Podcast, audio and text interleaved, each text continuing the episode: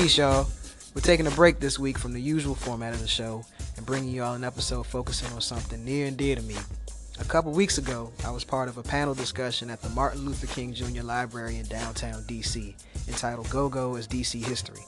Now, I know there may be some listeners out there who are unfamiliar with or don't even like go go music, but if you want to truly know what it was like in DC during the 80s and 90s, listening to this episode is a great place to start.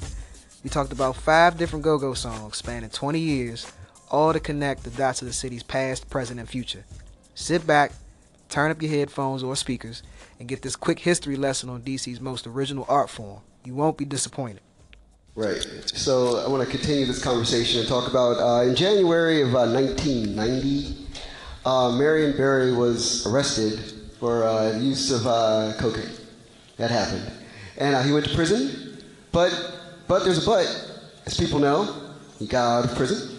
He was reelected as mayor of Washington D.C. in one of the great political moments of any history anywhere in the world ever. I mean, so for, for black people, again, for people who lived in Washington, D.C., for the most part, D.C. was very divided at this point. It's like, okay, like, there's like people in D.C. who are black who are like, okay, we got out of prison. I mean, he got out of prison. I didn't get out of prison, but my mother specifically said the day that Marion Barry was released from jail that we got out of jail. And I'm like, oh, okay, my mother's right. We got out of jail. They also like a black person was incarcerated. It was the mayor of Washington D.C. He got out of jail, and then by 19 uh, by 1994, 1996, where we're getting into with uh, the next song, uh, there was a financial control board that was instituted by the Republican Congress because D.C. was possibly a billion dollars in debt because of the rampant spending of Marion Barry to employ people like my mother and your mother and your mother and your mother and your father and your dog. But that's where we were. And in the midst of this, uh, Go-Go's still going strong, right? Still happening, still going on. But there's, there's a band that I'm gonna have G talk about, because it's your favorite band. Okay. And uh, they, they came to Rise and they had a uh, charismatic frontman named Anwan Big G Glover that a lot of people, if you if Go-Go would have had the same kind of mainstream, like continued that run, he would have been a kind of Tupac figure in the sense that, you know, as a, uh, you know, as a crime adjacent person who was shot numerous times, shot 13 times, was it? Am I right? No, not 13. Not 13. He, he, he was shot multiple. He's multiple yeah. times. Yeah, he's, he's, he was shot multiple times, the same way as 50 Cent. You know, so he has, and he has charismatic appeal and is part of a tre- tremendous band. So, um, one of the other big things about go-go music is that go-go's big into the, the, the cover industry of making great cover songs. And um, All in 1996, uh, Tupac put out, what's up? What's up? Okay, so Tupac put out an album called, uh, I believe it was All Eyes on Me. And uh, on that album, he has a song called Thug Passion. Yes. And Backyard made a cover of Thug Passion that I'm going to play right now. And I swear, if you are not moved in your soul by this song, I do not know that you have a soul. So I'm going to play uh, Thug Passion by the Backyard Band, and then I'm going to turn to Geronimo to say a couple of things about the Backyard Band.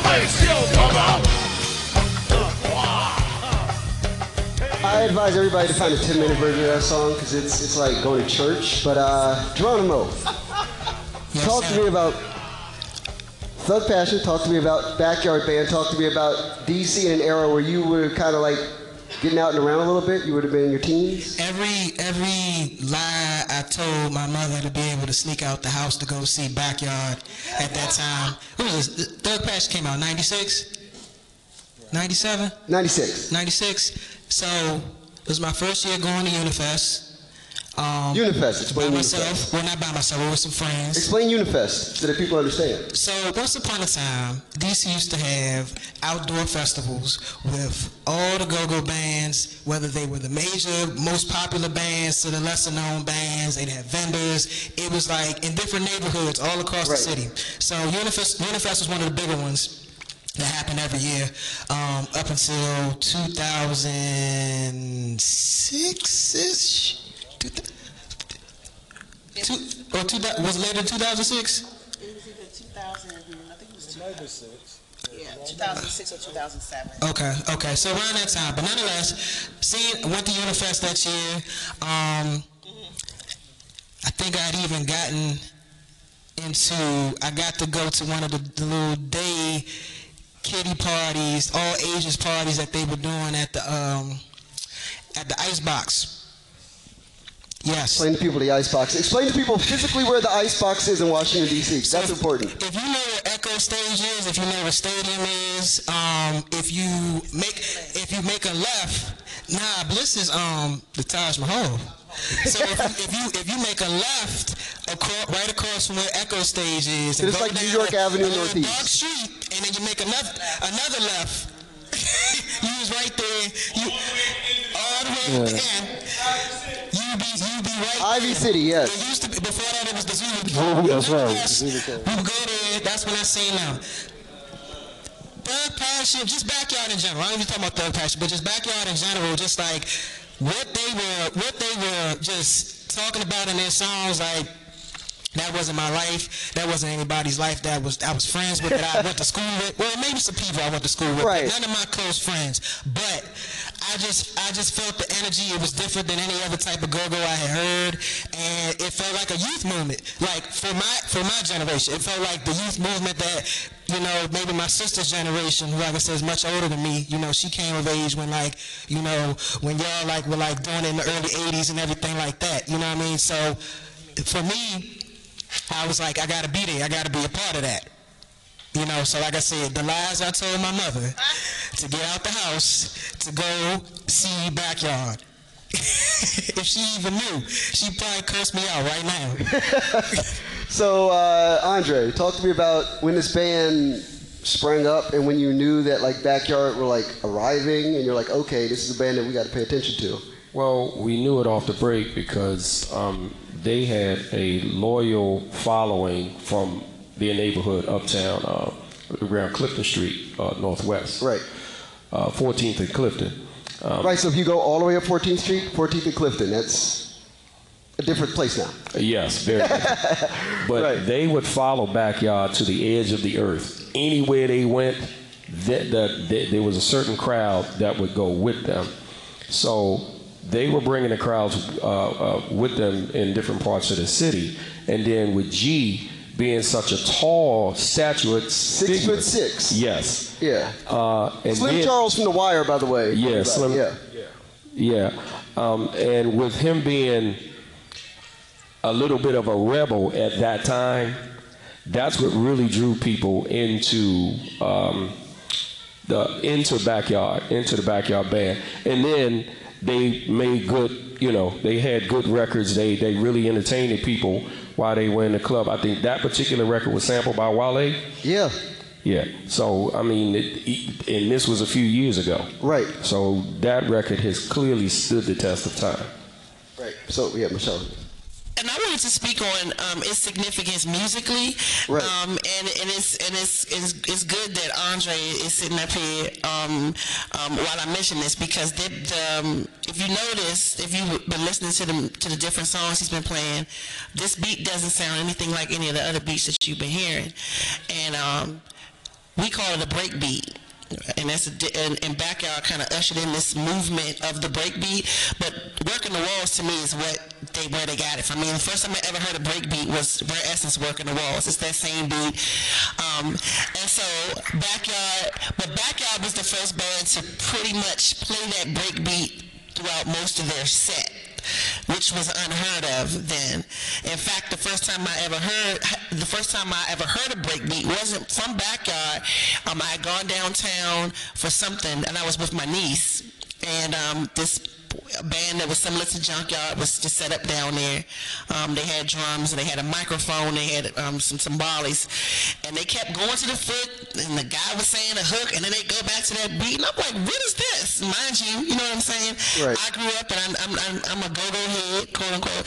But I was kind of okay. What is this? But it wasn't until I went to see Backyard. I said, okay, now I get what it's all about. So Backyard is the first band to me to sort of invent a subculture within go-go, which was the breakbeat culture. We don't call it that, but um, Backyard played it, Northeast Groovers played it, um, with Duck Walk. I mean, it's just like. Oh, my God. Um, so we have sub.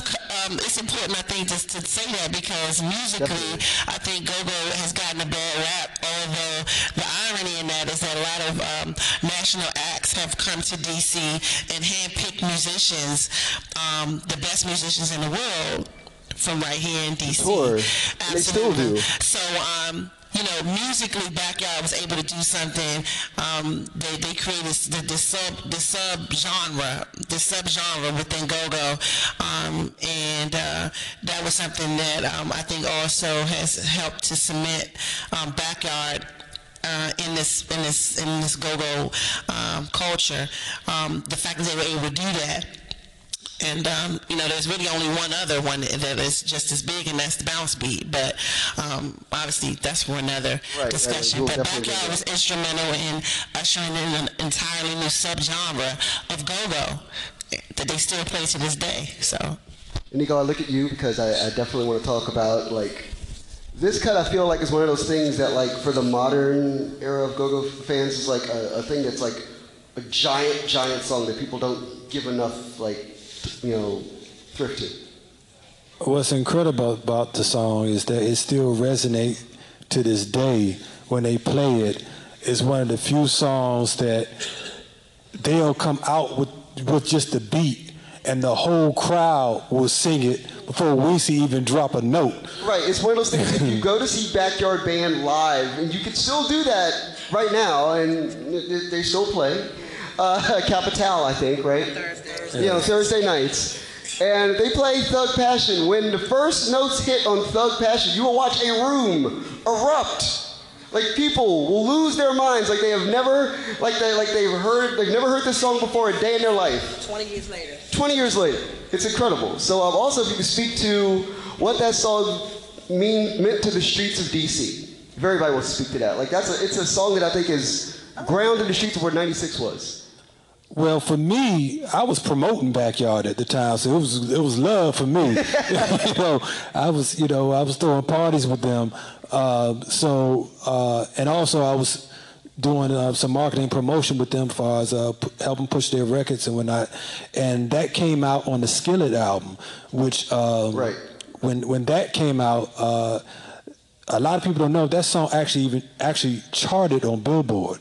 Right, because they were Um, Street. It was on Street Records, which is a Motown. No, no, no. Street Records, Street Records is Mo, Mo Shorter's uh, label. Okay. So uh, no, that that came out through Liaison. Oh, okay, cool. Uh, so um, uh, when we was pushing that, uh, it was funny because me and Cooper was just uh, Cooper was the manager of the band at that time. Uh, we we was just talking about this on Go Go Radio Live.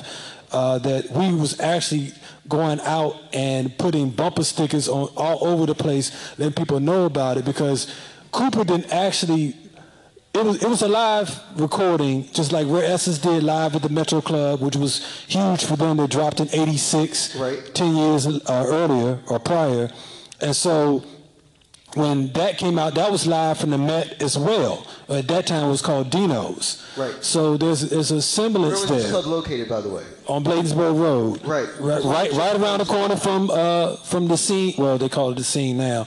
Uh, from the Icebox. The Icebox, right. Yeah. So um, literally right around the corner. You know. So um, but that's that's the synergy there because there was a lot of synergy between Rare Essence and Backyard because they uh, their drummer had a feel like uh, uh, Foots did. Um, and and you know they would tell you, you know they got a you know their a, a lot of their idealism of how they wanted to play came from Rare Essence. I mean, I, I, remember seeing them when they used to open for Essence uh, at the Nativity back in the day.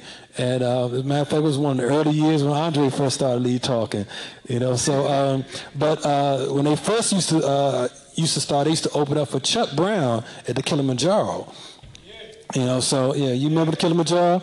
Yeah, around uh, 90, 91 back then. So um, that's when they used to really get their feel. But when when when Thug Passion hit, to to your point, when Thug Passion hit, it just kind of like pushed them to a whole nother level. You know, uh, and like I said, it really resonated through through the inner city. I feel like Tupac was a big thing in DC, like the same way that Scarface, a Houston rapper, yeah. is a big thing in DC. Like in a way that like almost like you would think that for some people like Tupac lived in Southeast. like yeah.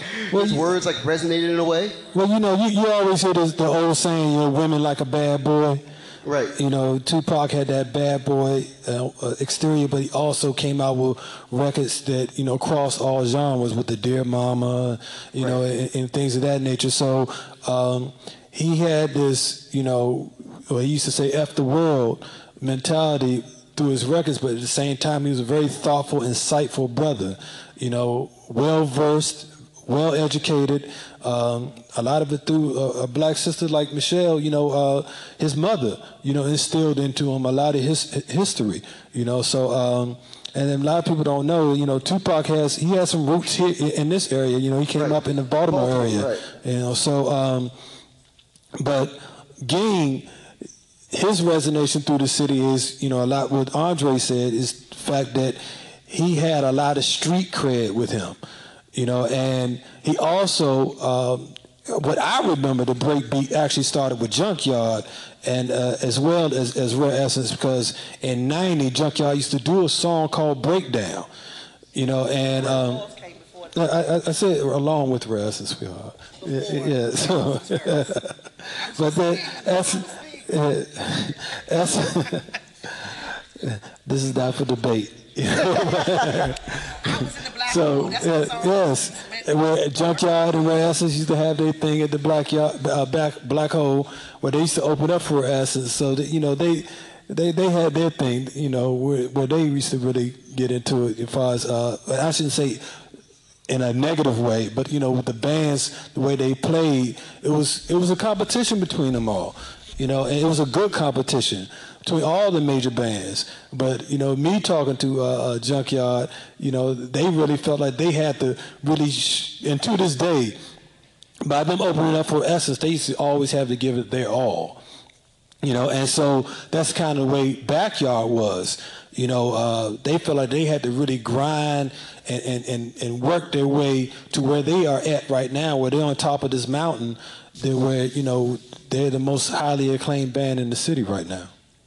Definitely. So I wanted to finish this up with one final song. Uh, it's a song that, for me, I, I, could say this to the person who's on stage. It's responsible for it in a lot of ways. Um, it represents a lot of like financial ability for especially black people in DC to be able to go out and enjoy themselves, and then after leave the club, go out and enjoy themselves, and then go home with somebody, and then enjoy themselves, and then continue the thing and perpetuate it week after week after week after week after week, which is something that you couldn't do in 1980 in Washington, D.C. at the same amount of money that it costs to go to the club, and then go to the Pancake House, and then go and, you know, you know the deal.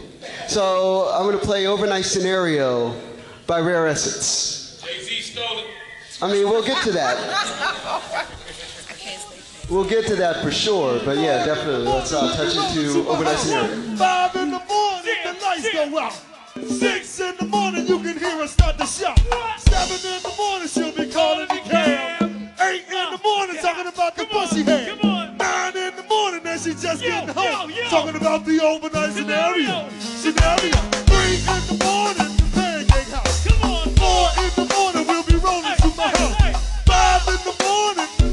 my house. Five in the morning, go out. The morning. start to shout. Seven in the morning, she'll be calling the cab. Eight in the morning, talking about the bus she had. Nine in the morning, and she just getting home. Talking about the overnight scenario. Scenario. Hey, Michael Brown. Yeah. The overnight scenario. Scenario. Sam City. The overnight scenario. Scenario. The overnight scenario. Scenario. Hey, Carter Way. Hey, yo, now. One more time. Come on. Three in the morning, the pancake house. Yeah. Four in the morning, we'll be rolling to my house. Five in the morning, the lights yo, go yo, out. come on. Six in the morning, you can hear her start to shout. Uh-huh. Seven in the morning, she'll be calling Calling the cab. Eight in the morning, talking about the bus she had. Scenario. Scenario. Three in the morning, the Come on, come on, come on. Four in the morning, we'll be rolling to my baby.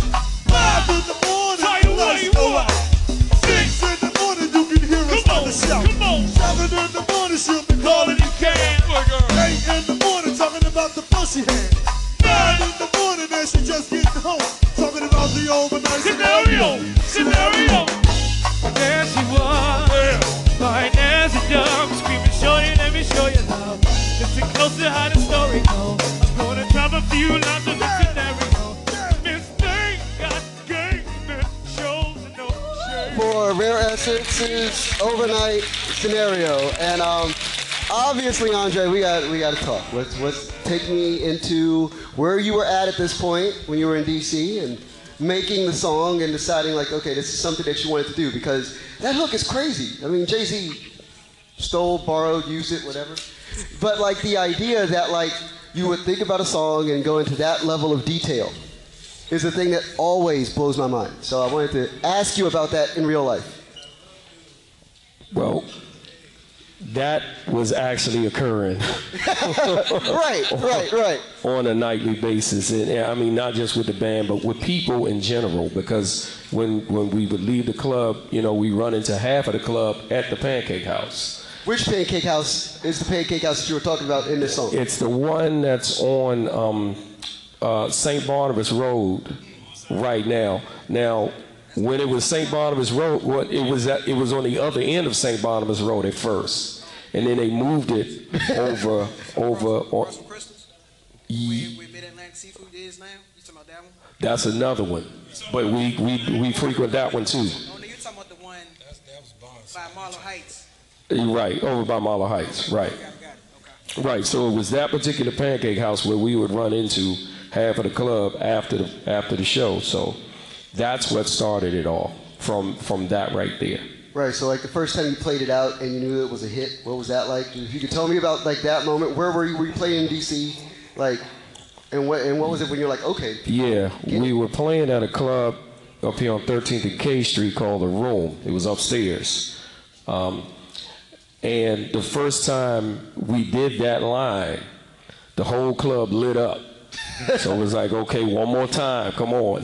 You know, so we did it again and, you know, the music started to formulate.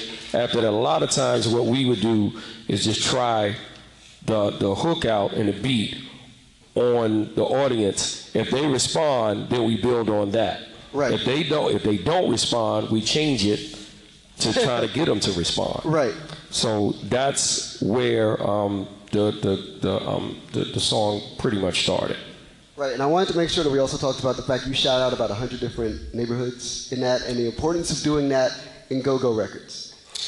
Well, because those were the neighborhoods that were in the in the club at that time, Right, along with uh, a bunch of the colleges, Norfolk State, Virginia State, Right. Hampton U, all of those. A lot of those people were right there, um, and they would always, you know, at, at that time we were still bringing pieces of paper up to us with their shout outs on it. So um, we would we would do that and you know give them some love. right. So let, let's talk about Jay-Z if you want to talk about Jay-Z for half a second. Yeah, yeah. Yeah, so like the first time you heard uh, Do It Again, it's like 2001, so three years later, Jay Z has a song, on an album, it's called Do It Again. And the song begins off with uh, talk about going to the Waffle House, and you're like, everybody in DC like had a collective freak out Anybody who's a native Washingtonian, we could all agree, right? There was this giant collective freak out. Yeah, like what? Jay? No. So what was that like? First time, first time you heard it, you're like, what? Yeah, um, the first time we actually got a call from Def Jam Records two days before they released that Okay. record. And they said, uh, Can you send us overnight scenario? So we sent it to them. Right. A few days later, and they, I'm sure they wanted to compare, Right. you know, what, what was going on here. So a few days later, uh, one of the DJs on, on, on um, I forget which station, it was either KYS or PGC, they said, I'm about to play a record that's going to make everybody in DC mad. and he put that record on. And then they took calls, and everybody that called up was mad. Right. Because he obviously stole the format Was that for the was that Flex Dre at the time? I'm not sure if it was Flex or Tigger. It was. Yeah, it was 90, it was 95. I remember it was 95 though for sure. Uh, so it, it, it was either Flex or Tigger. Yeah. So like, uh, so I wanted to ask it about like, had you ever seen Jay actually in the club? Was this a legitimate sample? Was he? At, did he actually come to the club at any given time? No, he had the record. He So, but he knew that. But he knew that the record was a, was a record. Like he knew that this record existed in the world. D- because they heard it in New York. He played. They played that record in New York. Right. And he took the format, um, knowing that it was on an independent label, small band out of DC. Uh, he figured, you know, what the hell. Right. He, So he was even quoted saying that you know DC people, DC they do it to us, so you know what's the big deal? We do it to them. Right, which is crazy. But uh, so then I wanted to ask it about like people who came to the club. Like, like this is like a thing because it's like really amazing people would just turn up in DC in this era. Like it was like it was this cosmopolitan place where like everything was going on.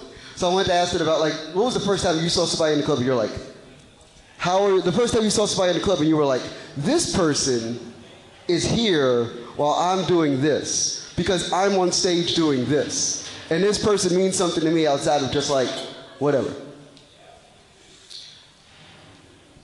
No, I'm not. I'm not sure. It, it, it was a lot of. We had a lot of friends that used to come out. Okay. To see us, to follow us. Right. All the time, and they. I mean, they were just like backyards crowd. They were loyal. Everywhere we went, they went. Right. Um, we went out of town. They were lined up behind the bus, driving down with us. So um, we've had that. We've been lucky enough to have those type of loyal fans for decades now. Yeah. So like, but like anybody who was like outside of the norm, somebody who was like like a legitimate like media superstar who you were like, okay, this is weird.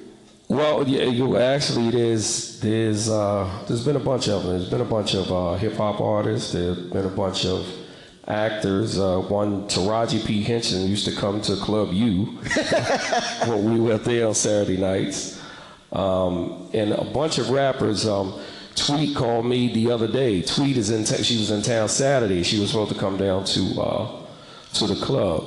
Uh, Biz Markie, Dougie Fresh, all of those guys were. They were here so much till they didn't even have to call. They just show up, you know, and the the promoter knows. Okay, th- let's put them in a section.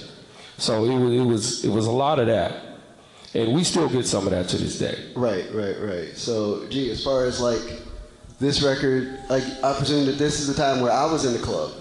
Like this is this is actually the era that I actually went to go-go's. Like I never went to go-go's when I was a child or a teenager because my mother was very protective. When like there was an era where like go-go bands were play at Sidwell Friends, and this is when Chelsea Clinton was at Sidwell Friends, and go-go bands were always at Sidwell. And so I'm like, Mom, it's got to be safe. The Secret Service is to be there. Like, come on now. I mean, Chelsea's to show up. I want to go. Like, I want to do this, and I couldn't go. So this is like the first time in my life around this era where I can like go out and like actually see stuff. So like, I want to talk to you about that too. Like this era and this this song in particular. Um, I actually want to talk about a little bit after when this song came out. Right, So, right, right. Okay. Year 2000, I was a student at Howard University. Um, there's about 10 people from the area, not just DC, but the entire area who go to, to Howard every year. I was one of those 10 in 2000. um, everybody I met from other places, other cities, other states, I- they knew overnight scenario. They knew two go-go songs that were were somewhat recent. They knew overnight scenario and they knew uh, pure elegance's one leg up. I don't know how they knew that, but they knew it. Well, you your booty on the floor, and, and you they know. and they would say they was you got that, you got that. So I would play overnight scenario for them, and they would like go crazy for it. And I was like, all right, that makes me feel good. That you know you're going crazy for this. You know what I mean? But just to to what White Boy said, you know about them playing the song. They were playing it in New York, all the way down south, like you know. So that that song in itself had enough crossover appeal beyond this region that you know people knew it elsewhere. Yeah, so Nico, I wanted to talk to you a bit about like, cause you you you're you know like playing go-go in 2017. So I wanted to talk a bit about like this record and like people's connection to it or your connection to it, just in general. Well, overnight scenario um, at that time uh, was probably the biggest go-go record to hit the airwaves in a long time. Um it um it it was one of the next to CCB and uh, uh, My Fatty when that came out. Uh, Overnight Scenario was probably the most requested song on radio at that time. Uh, oh, from I believe when y'all released it was '98, Dre. Yeah, '98. So, um, so at that time, around '98, I was, I was still, you know, working at work, you know, doing in the streets, you know, working with bands and whatnot. But I was just getting ready to trans- transition, working in radio myself. Uh, I believe I came in in '99. Yeah, I was I was in '99 when I started working with um, uh, uh, Craig Black at uh, uh, K- KYS. So um, so that it still was resonating at that time. But I was also working in the record pool with my main man Eardrum. I know you remember him. And uh, for those of you who remember when Wax was out, uh, I referred to it earlier, you know, because of uh, F Street. But um, uh, DJs, it was a it was a record pool in the area, and it was uh, the the major record pool in this area was called Tables Distinction, and Eardrum was like an uncle to me, and he actually taught me the record business. So he at that time he was telling me the significance of the song, and was I, I speak on on it- again how it resonated not only in the street but to the common person who who wants to go out and have a good time because the song embodies everything that you want to do as a clubbing person. You know, whether you was doing it right. or whether you envision yourself doing To- it. the total experience in one song. Yeah, you you want to hey for the average guy, you want to go out, you want to meet a nice little honey in the club, you know. You know, next day after the club, you know, you've been drinking, you want to feed the gut, and then you know, next thing you know, we're on the way home. You know, so, but it, it was real. It was real, and so that's why you know people really resonated with that song. But Rare Essence has a history of doing that. Right, definitely. So um, as far as our time, uh, we've come to our, our time. Uh, I want to thank Nico. I want to thank Geronimo. I want to thank uh, Andre for being here, and I want to thank everybody else for being here too. And Michelle. And uh, I would like to also say that the DC Library's GoGo archive is alive and thriving and well. Uh, even though this this branch is going to be uh, shutting down in a couple of days, this, the, the GoGo archive will be touring. So uh, look at uh, at DCPL on Twitter, uh, DCPublicLibrary.com. Check that out and visit the GoGo archive. Like actually take a look at this. Um, it's being contributed to often, right? No doubt. I, Yeah, I, and I, have I have a special collection coming to it. So Okay, well that's Yeah. wonderful. That's that's the thing. So I mean, I'm going to be doing. Yeah, okay, okay. I didn't know if we had reached our time or whatever. But if anybody has any questions, I can walk around and, you know, we can take care of this. So anybody has a question, okay?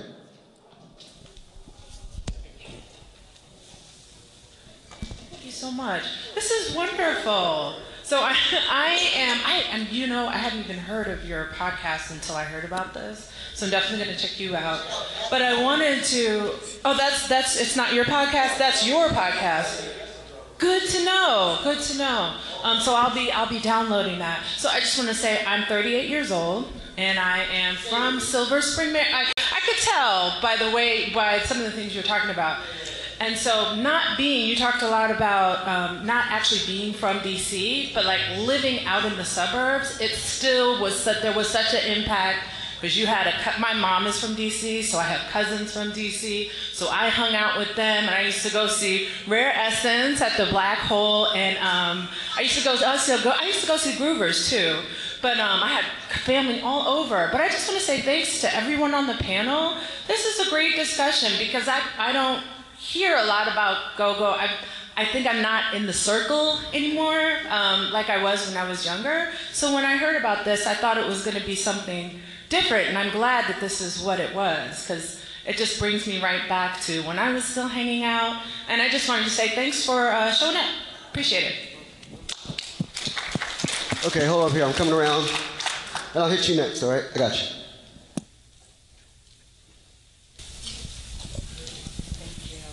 Yes, everybody should um, get the podcast from Geronimo. It's a really good podcast. I've been on it myself. um, so this is just one of those things that you ask. I'm a native Washingtonian. I have partied with the best of them. I have even been put out of the club. Put out of the Ibex, but we will not talk about that. No, um, no, no, no, baby, no, no, baby, no, not down, not down that street, up that street. Uh, so my basic question is, I'm to pose this to our, our legend on the stage. Um, how do we keep going? How do you keep going? How do we keep the music alive of this city? Our city is changing every second. How do we keep going with the music, with the history, with the education of go go and the culture and the importance of this music?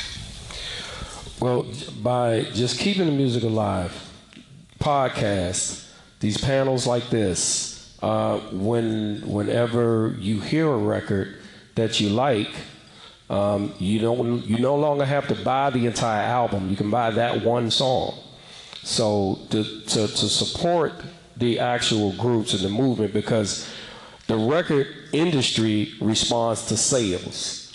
Um, if you sell a lot, you get a lot. If you don't sell, they throw you to the side. And that's what they've been doing with um, not only go go music, but uh, certain music that's not as popular as it was, or they don't really give it a chance. The record, to me, the record industry is extremely lazy right now because back in the day, they used to actually nurture and do the A&R work, find the songs for the artists, produce the songs with the artists, and then promote the artists. Now they're looking for who's hot on YouTube and tag and jumping on that. Well, you're not you're not really doing any work right there. You know that that person does all the work, and you come in and give them a 360 deal where you get a part of their whole life. Um, so that's the way. What what we what we need is support from the audience that that loves the music. We need support from the city officials that keep trying to blame the violence and anything that goes wrong on go-go. That whole epidemic that was going on in the 80s was because of crack. It had nothing to do with go-go. It just it just so happens that this guy is beefing with that guy, but they go to the same party.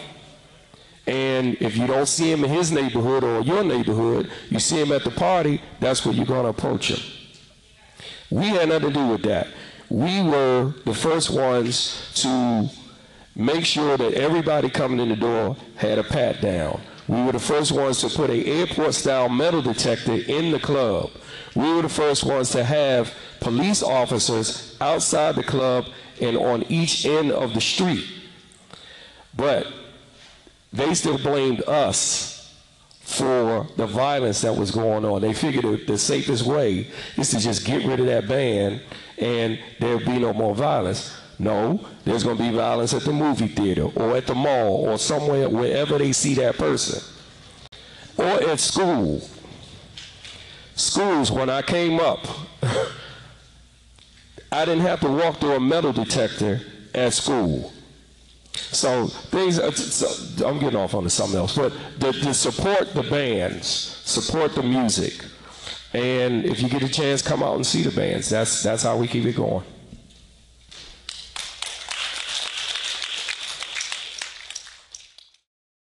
The All the Fly Kids show is powered by Fairground Creative Media and is recorded at the Innovator Studio inside Impact Hub, located in the Penn Quarter section of downtown DC. Engineered by Backpack Matt and Ryan Gordon, and produced by Geronimo Knows, me. You can subscribe to and listen to this podcast on SoundCloud, iTunes, Google Play, Stitcher, Mixcloud, and Spreaker. Tell a friend and pay it forward.